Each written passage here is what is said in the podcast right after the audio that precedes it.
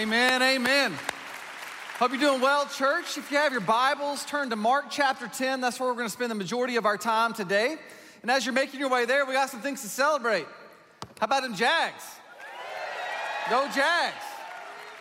Go Jags. And the Georgia Bulldogs won the national championship again. What do you do? Hey, hey, go dogs. Man, it's cool. A lot, a lot of cool stuff happening in Jacksonville and some incredibly uh, awesome stuff to celebrate happening around the movement of 1122. One is that today uh, at our St. John's campus, when it first launched, they met in the auditorium at Creekside High School. But so many people have invited their one mores and invited their neighbors that it's just grown and grown and grown. And so today we had to move out of the auditorium at uh, Creekside into the gym, which opens up hundreds and hundreds and hundreds of more seats. So that's really, really exciting. For all you 1122 St. John's, thank you, man. Thanks for being missional. Thanks for making disciples. Thanks for inviting your one mores. Keep it up. It's exciting to see what God's doing in that community. We're doubling the amount of kids space. There's tons of opportunities to serve at St. John's. So jump in. We're excited about what God's doing there, and we're hoping to start construction on the permanent home at for our St. John's campus here really, really soon. So that's awesome. And then we also want to celebrate. I know your campus pastors mentioned this, but Night to Shine is just about a month away and it's gonna be awesome. If you've never been to Night to Shine, man, it is the coolest. It is a prom event for adults with special needs, and it's the it's the one. It will be one of the best nights of your year if you come, and you should. We host the largest Night to Shine event in the world here in Jacksonville. It's, it's awesome.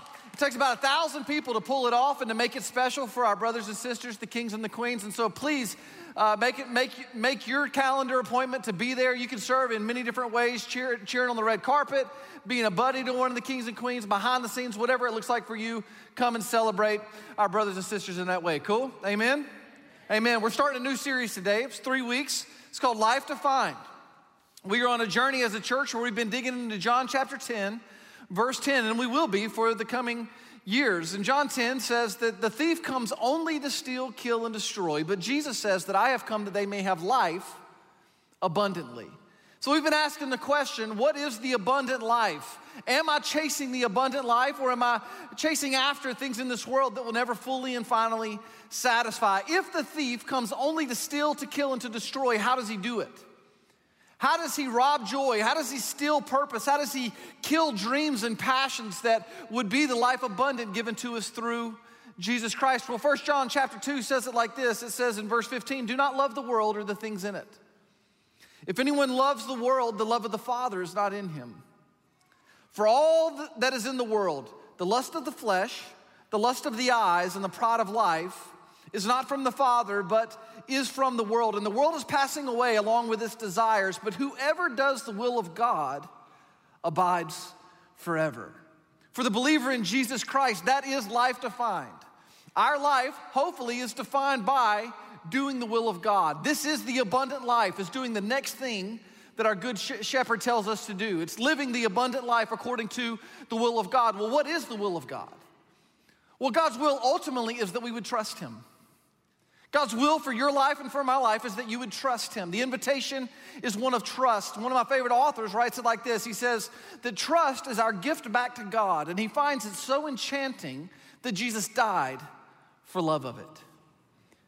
John says that there's three things that stand in the way, three things that are at work in this world and within us that would keep us from trusting God, that would lead us down a road from no return that would take us to places we don't want to go and leave us there far longer than we wanted to say. And he says that these three things are the lust of the flesh, the lust of the eyes, and the pride of life. And so, for the next three weeks, we're going to be unpacking these and how they're at work in our life. Today, we're going to be looking at the lust of the eyes, and we're going to take a look at this temptation and see how dangerous it truly can be. In Mark chapter 10, verse 17, there's an encounter a man has with Jesus.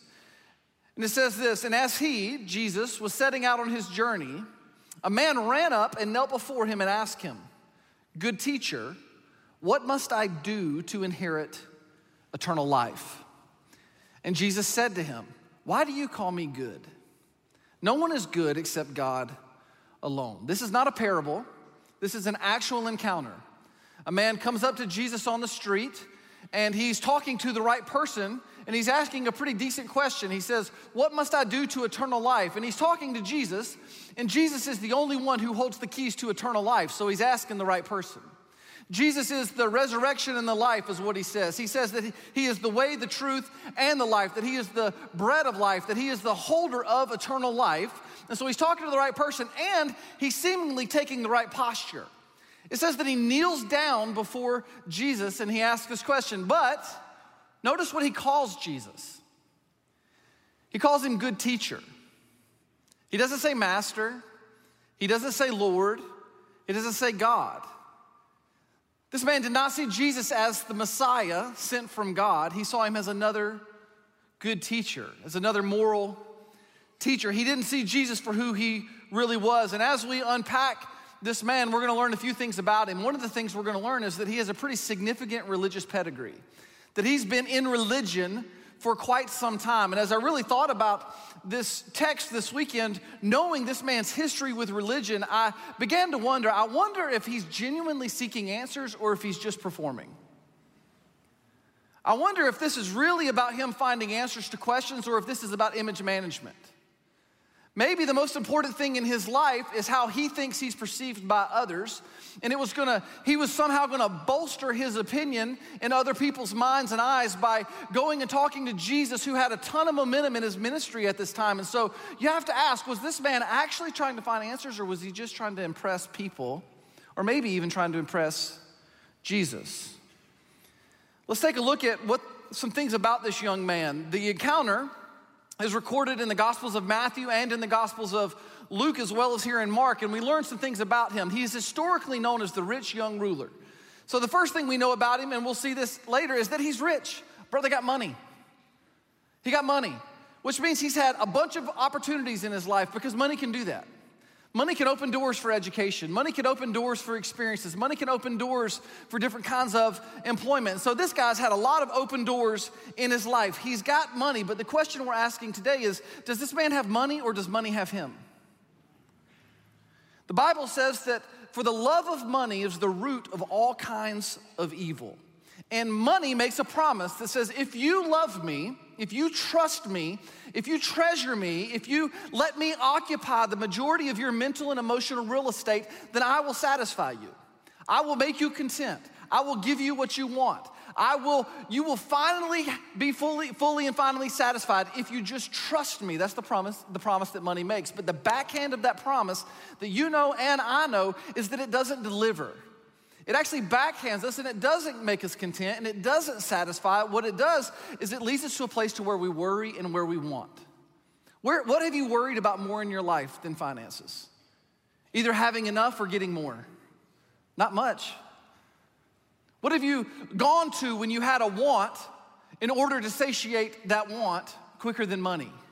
Not much. Money makes a promise that it will lead us to contentment, but what it delivers is worry and want. The love of money is the root of all kinds of evil. So this man is rich. He was also young. How old are you in your mind? Like when you project the image of you out there in the world that you want everybody, how old are you? You got to think about that one for a second, don't you, right? I'm 33. You, you, look, don't, you don't look 33. I'm not 33, but I like 33, so I'm just going to project that out there. I'm 33. It's a nice round number. Jesus changed the world when he was 33. So 33 seems reasonable to me. Isn't youth enticing? I, I uh, joined, a, I started working out at a new gym. And well, let me say that more correctly because that makes it sound like I've been working out for a while. I started working out at a gym. When I joined this gym, don't think like Planet Zumba. Think like nobody in this gym has eaten a carb in 10 years. That's the kind of gym that I joined. And when I did this, my wife was like, Why are you doing this? Why are you joining this gym? And without even thinking about it, I just replied back to her and said, Because I don't want to feel my age. Isn't that funny? The resistance to be who we are and where we are in life. As a people, American people, we spent $16.7 billion on cosmetic surgery last year. I'm not talking about plastic surgery where things are rebuilt. I'm talking about cosmetic surgery, a nip here and a tuck there, and according to the Baylor College of Medicine, the reason, one of the reasons that this is, is because of the rise of the use of video technology. Seemingly, the more we see ourselves, looking back at ourselves, the more resistance there is to who we are and where we are. Youth is enticing.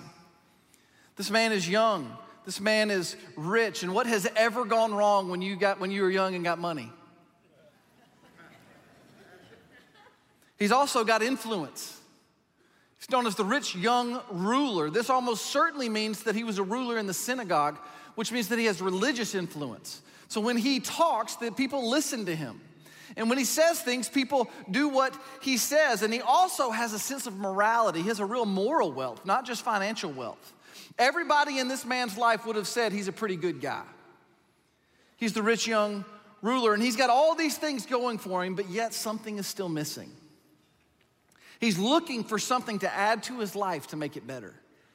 He is looking for something to do in order to make his life feel complete. This is why he asks the question What good thing must I do? He's not talking to you and he's not talking to me, he's talking to the real Jesus. Jesus Christ of Nazareth, and, and any, no matter how long you follow Jesus, if you do it for any amount of time, one of the things you'll learn very, very quickly is that oftentimes Jesus says things that are very shocking. He said Jesus is a disruptor. There is no doubt about it. You could even go as far as to say that sometimes the things that Jesus taught and said are disturbing. In Matthew chapter 8, Jesus, a man walks up to Jesus and says, uh, Jesus, I want to follow you, but I got to go back and bury some dead family members. And Jesus says to him, Follow me and leave the dead to bury their own dead. In Matthew chapter 10, Jesus says these words He says, Whoever loves father or mother more than me is not worthy of me. And whoever loves son or daughter more than me is not worthy of me. And whoever does not take his cross and follow me is not worthy of me. Whoever finds his life will lose it, and whoever loses his life for my sake will find it. In Matthew chapter 7, Jesus Christ of Nazareth says these words He says, Enter by the narrow gate. For the gate is wide and the way is easy that leads to destruction, and many enter in by it. For the gate is narrow and hard that leads to life, and those who find it are few. In John chapter 6, hundreds of disciples are following Jesus around because of the miracles that he was performing. And Jesus says these words to him He says, For my flesh is true food, and my blood is true drink. Whoever feeds on my flesh and drinks my blood abides in me, and I in him. And the Bible says that hundreds of disciples went away. Jesus is shocking. He's a disruptor, there's no doubt about it. When's the last time Jesus disturbed your normal? When's the last time Jesus spoke something to you, said something to you? You read one of the teachings of Jesus and it was disrupting to your normal. It started to shake your comfortable and your issues, ideas of control a little bit. For me, it was just a few months ago as we were launching the 1010 Life Journey here as a church. I loved it. I loved everything about it. I love all the ministries that we're getting to be a part of, all the things that we're stepping into as a church. I love it all. However, there was a lot of wrestling going on in here. A lot of wrestling in my family. Months and months and months before Pastor Joby began to share the 1010 life with our church, he sat down with our staff team and he began to talk about where God was leading us and taking next steps. And one of the first things he started talking about was foster care. And as soon as Pastor Joby said the words foster care out of his mouth, I looked my wife dead in her face and said, I'm not even praying about it.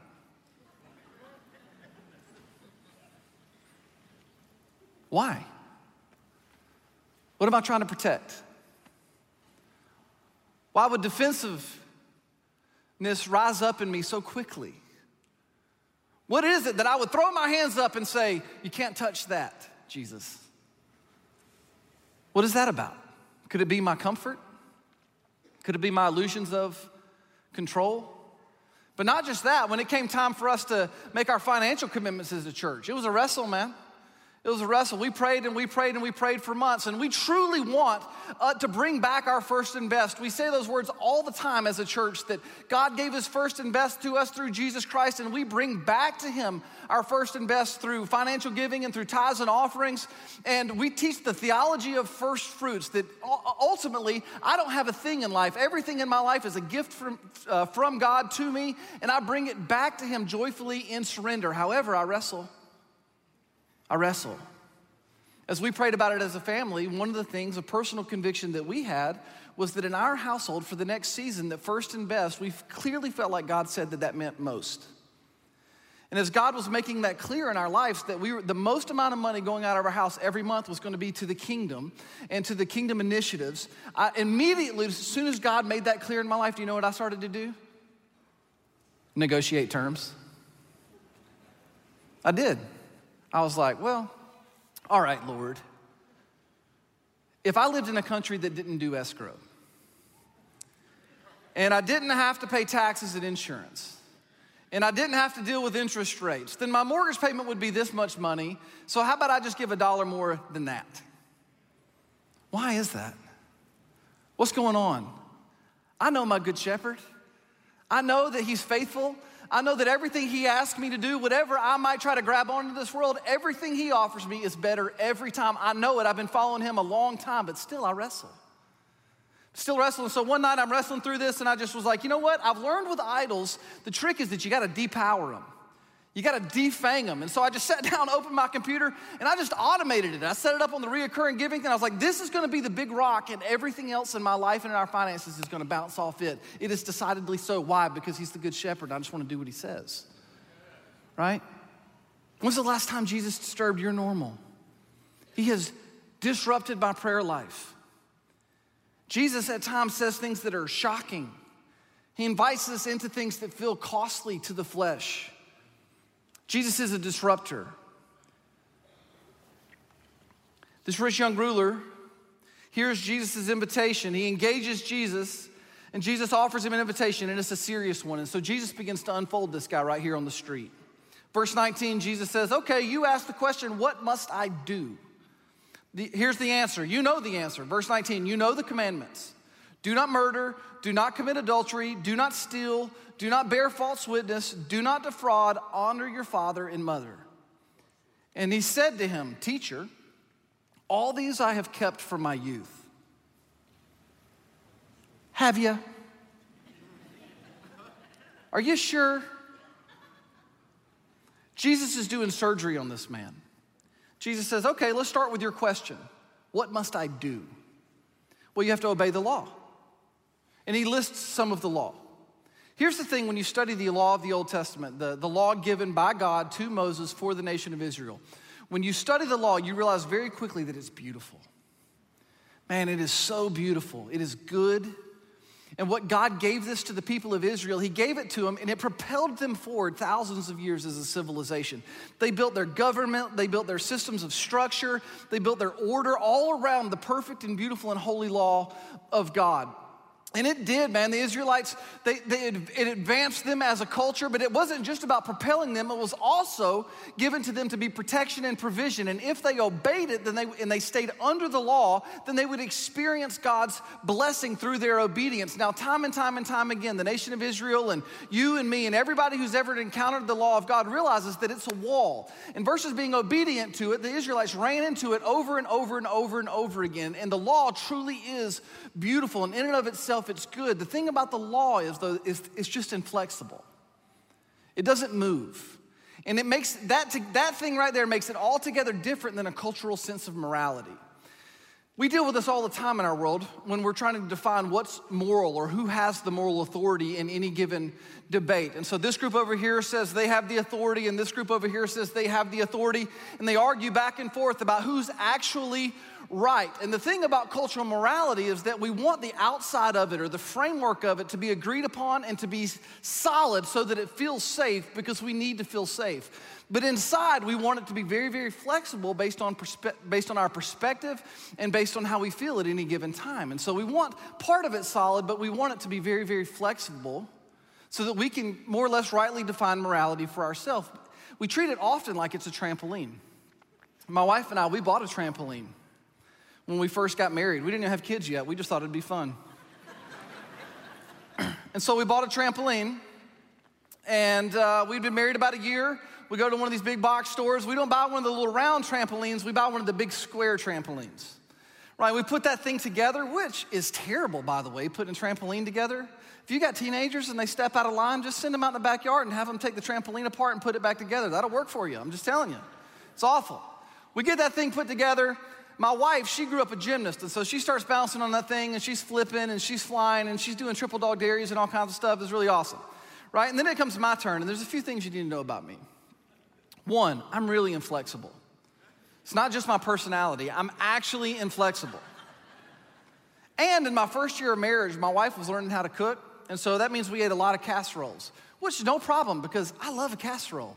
I actually love a casserole so much that I put on 25 pounds in my first year of marriage. So don't judge me.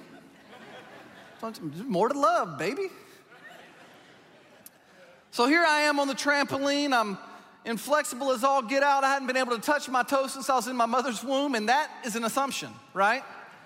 I'm plus 25, and I go and I start bouncing around this trampoline, and I think, you know what? I'm gonna impress my woman. I think you, a backflip will do it. One bounce, two bounce, three bounce. He gone. Next thing I know, my back hits the steel beam and my head hits the ground. Lights out, baby. Lights out. My wife was very impressed. But when it comes to issues of morality in our world, we often think about it like it's a trampoline, that it's flexible. Based on your perspective and based on your priorities in life, we try to move it up and down.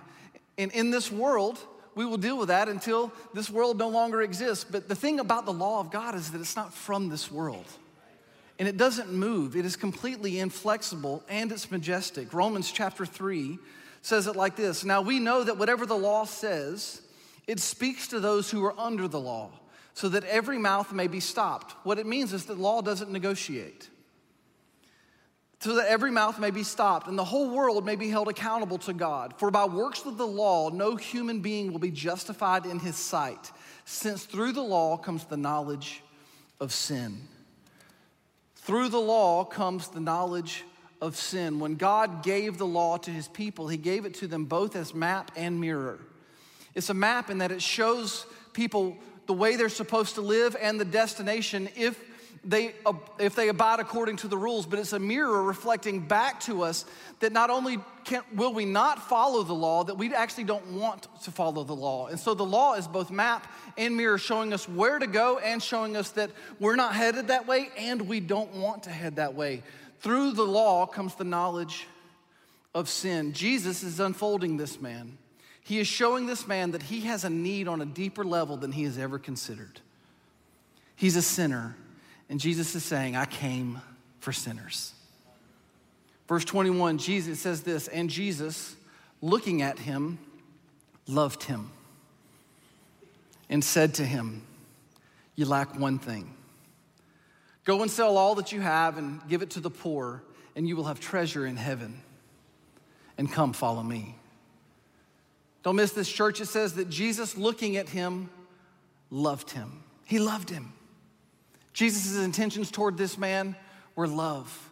Jesus wanted for this man, not from this man. Jesus was offering him freedom. Jesus loved him. How does it land on you when I say the words, God loves you? When I say God loves you, how does it land on you? Maybe your testimony is like my friend Ryan.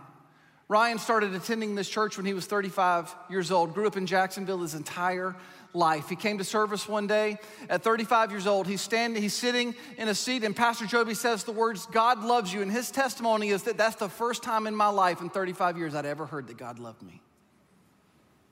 Maybe you're here today and, and you're hearing for the first time that God loves you, and I want you to know that He does. He loves you. He loves you so much that He sent His only begotten Son, that whoever would believe in Him will not perish but have everlasting life. He loves you so much that He sent Jesus to do for you what you could never do for yourself. That He sent Jesus to live our lives for us, to live perfectly according to the law, the perfect and holy standard of God. Jesus came and He obeyed it fully. Not only did He just do what the law said exactly, He wanted to obey it and He did. So He wanted to and He did. He lived our lives for us, knowing that we couldn't. And then the Bible says that the wages of sin is death. And Hebrews tells us that without the shedding of blood, there can be no forgiveness of sins. And so Jesus had to go and pay the price for sin, which is death. And so he offered himself up on a Roman cross so that his blood could cover over all of God's people's sins and all the sins of those who would believe. And he died on that cross, but he did not stay dead. Three days later, he rose from the dead. And when he did, he came out and he now holds the keys to eternal life. And he's the only person who can give eternal life by faith. God loves you so much that he sent Jesus for you. God loves you. Will you receive it and believe it?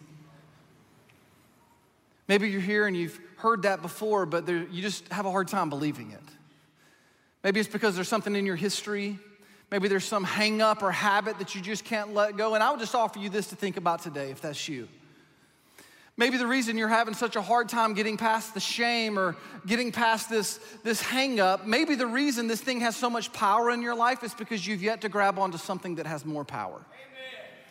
Maybe the reason it's, it's hanging on to you is because you're not hanging on to something more powerful than it. And I would just want you to know that the gospel, the good news of God's love demonstrated for you through Jesus Christ, it is the most powerful force at work in the world. It can set anybody free from anything at any time. God loves you, church. God loves you. Will you receive it and believe it? Maybe you're here and I say the words, God loves you, and your heart starts to beat a little bit faster. I hope that's true of all of us, that our imagination begins to wander. And we begin to think about how defining that is of us that we've come to believe and receive that being loved by God is our highest calling in life. It's the most important thing about us that our identity, the very, the very, our very existence, who we are, is loved by God. God loves you. Jesus looked at this man and loved him. He didn't want from him, he wanted for him. And Jesus says this okay, you think you're doing okay according to the law? One more thing. You lack one thing. There's one thing that's blinding you. There's one thing that's keeping you from seeing the kingdom of God. There's one thing that, that has led you to a place where you've completely missed the point of the law. You've completely missed the reality of God. You lack one thing. Something in your life is blinding you from seeing who I am. You lack one thing. And Jesus says, you missed the point, You've missed the point, oh boy. Go and sell all that you have and give it to the poor and you will have treasure in heaven and come follow me. Jesus looks this man dead in his face and says, I want you to sell everything because I say so. Jesus says, You came looking for a what? I'm giving you a who. Your problem, my friend, is not that you need more goodness, it's that you won't admit that you aren't good. Your money and your influence and your youth and your ideas about morality, they make you think you're okay, but you're really not. You're trapped, you're enslaved, you're chained up by what you think success looks like. And in order for those chains to break off, break off your life, Jesus is saying, I have to break your heart. But don't worry, I'm gonna give you a new one. Sell it all, Jesus says. Sell it all. Your eyes want more. The lust of the eyes wants more and more and more and more. I'm giving you the invitation of invitations today, which is to want me. This Is what Jesus says to this man. You want more? I'm inviting you to want me. Come, follow me. And that's the invitation of Jesus Christ of Nazareth. From the sands on the seas of Galilee when he first uttered those words to his disciples, all the way through the decades and the generations, to you and to me, Jesus' invitation is come and follow me. And he wants it all. Jesus wants it all. This man came to Jesus looking for something to add to his life to make his life better. This man came to Jesus looking for something to do in order to feel complete. But Christianity is not an addition to our life, it is an explosion of grace that consumes our life. Christianity is, is not something we do, it is something done to us. And when it happens, God goes to work in our lives, changing everything. When I first started following Jesus, I was a teenager. And the short story is that I grew up in a Christian household. I grew up surrounded by mostly Christians. I knew many Christian words, I knew many Christian things. I had many outwardly behaviors that looked Christian. I was surrounded by people who loved Jesus, I just did not love Jesus, I loved myself. And at 14 years old, my mother passes away of cancer, and this brings me to a crisis of life. And ultimately, what happened was that I gave up on all the Christian and the faith words, and I began to chase after the things of this world. I began to pursue quickly the lust of the flesh, the lust of the eyes, and the pride of life. And as I'm headed down this, this road, which ends nowhere good, I was also playing the religion game over here to satisfy my family. But as I'm running after uh, the lust of the flesh and the lust of the eyes and the pride of life, like any teenager. I'm chasing after alcohol and drugs and all the things that you can imagine a teenager would chase after, I'm chasing after. And one night I'm at a party, and all the things are happening that you think would be happening, and I get a beep. My beeper goes off. You're welcome. now you know I'm not 33.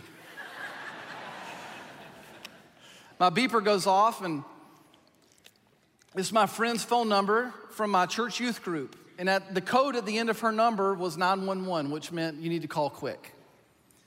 And so I go in and I call her, and I'm thinking I'm gonna get a lecture or, or maybe something happened that I need to know about. I call her up on the phone and I say, Hey, what's going on? What do you need? She said, Hey, I just really want you to know that me and some of our friends from the youth group, we just got together and we prayed for you. We prayed for you, and I'm fighting for you because I believe God has big things for your life. Explosion of grace. I say, Will you come and get me? And she does. She comes and gets me, and we get in the car, and she takes me home. We don't even say anything. I go into my bedroom, and I lay down on the floor in my room, and I say, Jesus, you can have it all. You can have it all. I don't know much, but I know that I don't know what to do with my life, and you're the only one who knows what to do with it, so you can have my life. You can have my worries, you can have my hurts, you can have my loss, you can have my confusion, you can have my faith, you can have my doubts, you can have my dreams, you can have my purposes, you can have my plans, you can have every good thing that I would think for myself. You can have it, Jesus, because I want you to have it all. You're the only one who knows what to do with it. You're the only person who can truly give me life. And from that moment, to this moment, I have been trying to understand what I know I experienced, which was the radical grace of God. Jesus' invitation is come and follow me. Verse 22 says, The man heard Jesus' invitation, and it says this disheartened by the saying, he went away sorrowful, for he had great possessions. He heard the ask, and he did not see it as more beautiful than what he already had. He went away sad. This man wanted to add to his life, and Jesus told him to subtract. He wanted to do something, and Jesus told him that he had to let go. This man didn't have money, money had him. How do you know? Well, there's one way on the surface is does, does the tool of money get used in your life at all to advance the kingdom initiatives, to be a part of what God's doing in the world, to bless others through generosity. That's on a very surface level, but if you dig beneath that, how do you know? Well, the counsel that I would offer us today is this is that you have to listen to the words that come out of your mouth. I was recently talking to a, a friend. This has actually been a little while now, and he's been a friend of mine for many, many, many years. And I'm going to take a whole bunch of conversations and put them down into a short story. But through many conversations we had, ultimately, this brother has been very successful in his life. He is very, very wealthy by any measure. It's not just a fact, it's also a feeling. He is wealthy. And in, his, and in this season of his life, his marriage was in a ditch. And normally, when that happens, or usually a lot of times, that takes it takes two to tango. But in this scenario, it was 95% at least on him, and he knew it. And as we were talking and we were unfolding, he would say things like, Hey, I know I messed up, but she. Hey, I know I made a mistake, but she, I know I'm responsible, but she. And ultimately, what he was doing over and over and over again was justifying himself to himself. And as this conversation unfolded, I asked him, I said, Listen, man, I said, why do you want to stay married? And this is what he said without hesitation. He said, Because if she leaves me, she gets half. You listen to the words that come out of your mouth. You see, the, the, what happens when money and influence and these idols become what we love and what we trust, the things that come out of our mouth begin to reflect things that are last become first. The last most important thing for this brother is what happens to the money. The first is his marriage and redemption and reconciliation and restoration, the, the, the, invitation to repentance. That was first, and that was what God was inviting him to deal with, but he was holding on to what was last. The last became first, and instead of the first getting his priority, it started to slide toward what was last. So he didn't just have money, money had him. Jesus invited the rich young ruler to trust him and to follow, which means that he had to let go and he just couldn't do it. Verse 23 And Jesus looked around and said to his disciples, He said, How difficult will it be for those who have wealth to enter the kingdom of God? And the disciples were amazed at his words. But Jesus said to them again, Children, how difficult it is to enter the kingdom of God. It is easier for a camel to go through the eye of a needle than for a rich person to enter the kingdom of God. And they were exceedingly astonished and said to him, Then who can be saved. I was this close to bringing a live camel out on stage this weekend. I mean, like I'm talking close. Like I, I, I just couldn't figure out how to do it three times without it going bad, and so I chickened out. I'm just being honest. Jesus says it's easier for a camel to go through an eye of a needle than for a rich person to enter the kingdom of God. What's Jesus saying? He's saying is that in and of themselves it's impossible. Why does wealth make it difficult to see and be in the kingdom of God? because it provides the means to distract us from need. It reinforces self dependency. When we can have every next thing with a click of a button, we can spend all of our time on our wants and we don't ever really think about what we need.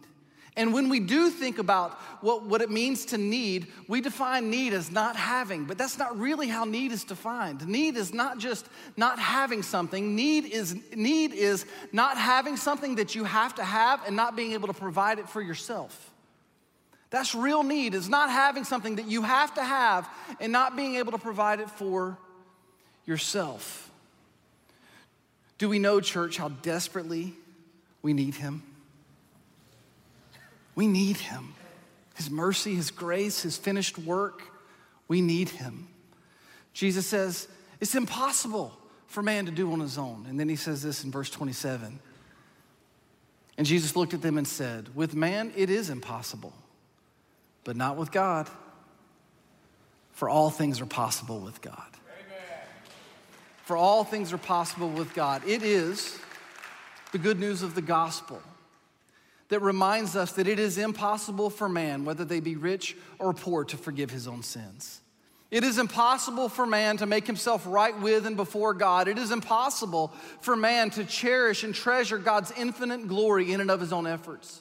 It is impossible for man to see something as more beautiful than having more in this life on his own. It is impossible for man to see and savor the kingdom of God and his king with merely human eyes. It is impossible for man to take the heart of stone that lay dead in the chest of his soul and to pump blood into it and to give it new life. It is impossible for man to believe and receive the unconditional love of God on his own. It is impossible for man to adore the name and renown of God by just mere effort. It is impossible for man to go to heaven heaven by adding things to their life.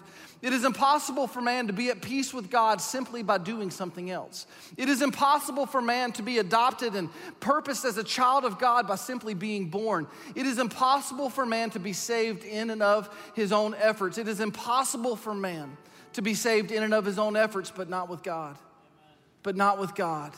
But not with God. For with God, all things are possible. And they're not just possible, He has made them available in and through Jesus Christ. Eternal life is not just possible, it's available. Abundant life is not just possible, it's available in and through Jesus Christ. I'll close with this two parables and an invitation. In Matthew chapter 13, Jesus offers a counter perspective to that of the rich young ruler. And he says, There's a different road. It may be narrow, but it's different. There's a different thing that can happen when you see the beauty of the kingdom of God and its king, who is Jesus. In Matthew 13, Jesus says like this He says like this in verse 44. He says, The kingdom of heaven is like a treasure hidden in a field, which a man found and covered up. And then in his joy, he goes and sells all that he has and buys that field. God is most glorified in us when we're most satisfied in Him. In verse 45, Jesus continues and says again, the kingdom of heaven is like a merchant in search of fine pearls, who, on finding one pearl of great value, went and sold all that he had and bought it. The chief end of man is to glorify God by enjoying him forever. There is something more valuable than anything else. There is someone that is more valuable than all this world has to offer, and his name is Jesus Christ. Will you trust him? Amen. Will we trust him? Maybe you're here today and you take inventory of your life. You've never trusted Jesus as your Lord. Maybe you know some Christian words, maybe you know some Christian things, but if you're really honest, you've never trusted Jesus Christ as your Lord. Maybe you see him as a good teacher but the invitation today is to not see him as, the teacher, as a teacher, but to see him as the King of Kings and the Lord of Lords and the one who can grant eternal life. Maybe today would be the day where you would place your trust in him for the first time. I'm believing that today is the day of salvation. And the, the disciples asked Jesus the question. They say, Jesus, who then can be saved? The Apostle Paul answers this in Romans chapter 10. He says, If you confess with your mouth that Jesus is Lord and you believe in your heart that God raised him from the dead, then you shall be saved. It doesn't say that God will consider saving you. It doesn't say that He'll think about saving you. It says that you shall be saved. So I want to invite you to confess that Jesus Christ is your Lord with your mouth, believing in your heart that God raised Him from the dead and that He is the resurrection and the life. If everyone would bow their head and close their eyes with me, if you're here today and you want to surrender your life to the Lordship of Jesus Christ, I would I would invite you to pray this with me. It's not about the words as much as it's about the posture of the heart. The prayer is just a tool for you to say the things that are going on in your life. If you want to surrender your life to the Lordship of Jesus Christ, would you pray this with me? Say, Jesus, I need you. I can't forgive my own sins. I can't make myself right with God, but I'm believing that when you died on the cross, somehow that counted for me. And I want you to be the Lord of my life. I confess that I'm a sinner. And I confess, Jesus, that you are God. And I want you to be my Lord. I want you to have it all. Here's my life.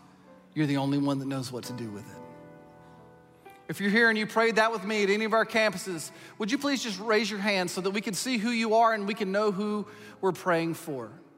Father, I love you and I thank you for my brothers and sisters who have surrendered their life to the Lordship of Jesus Christ. We celebrate salvation in this place today. We know, Jesus, that you are the only one who can grant eternal life, that you are the King of Kings, you are the Lord of Lords, you are our Master and King, and we love you. And I thank you that you are the only one who can bring us to the point where we know we have need, and you're the only one who can meet our true and deepest needs. And we thank you for doing it. Thank you for living our life for us. Thank you for paying the penalty and dying instead of us. And thank you that you are alive today and we can trust you. You are trustworthy. I pray that as we respond to the good news of the gospel, I pray that you would convict us, that you would comfort us, that you would draw us near, and that we would wrestle with you, knowing that anything you have for us is better than anything this world has to offer. We love you more than anything. And would it not just be something we say, but something you make true in us and of us? And all God's people said, Amen. Would you stand with me? We're going to respond as we always do in three ways. We're going to pray. At all of our campuses, there, there are prayer benches down front. Please come and pray, wrestle with God, have conversations with Him, pray for someone in your life. We're to sing, we're to declare God's worth through song and tell Him what He means to us. And we're to bring, we're to respond with our first and best through tithes and offerings as we always do. Let's respond together.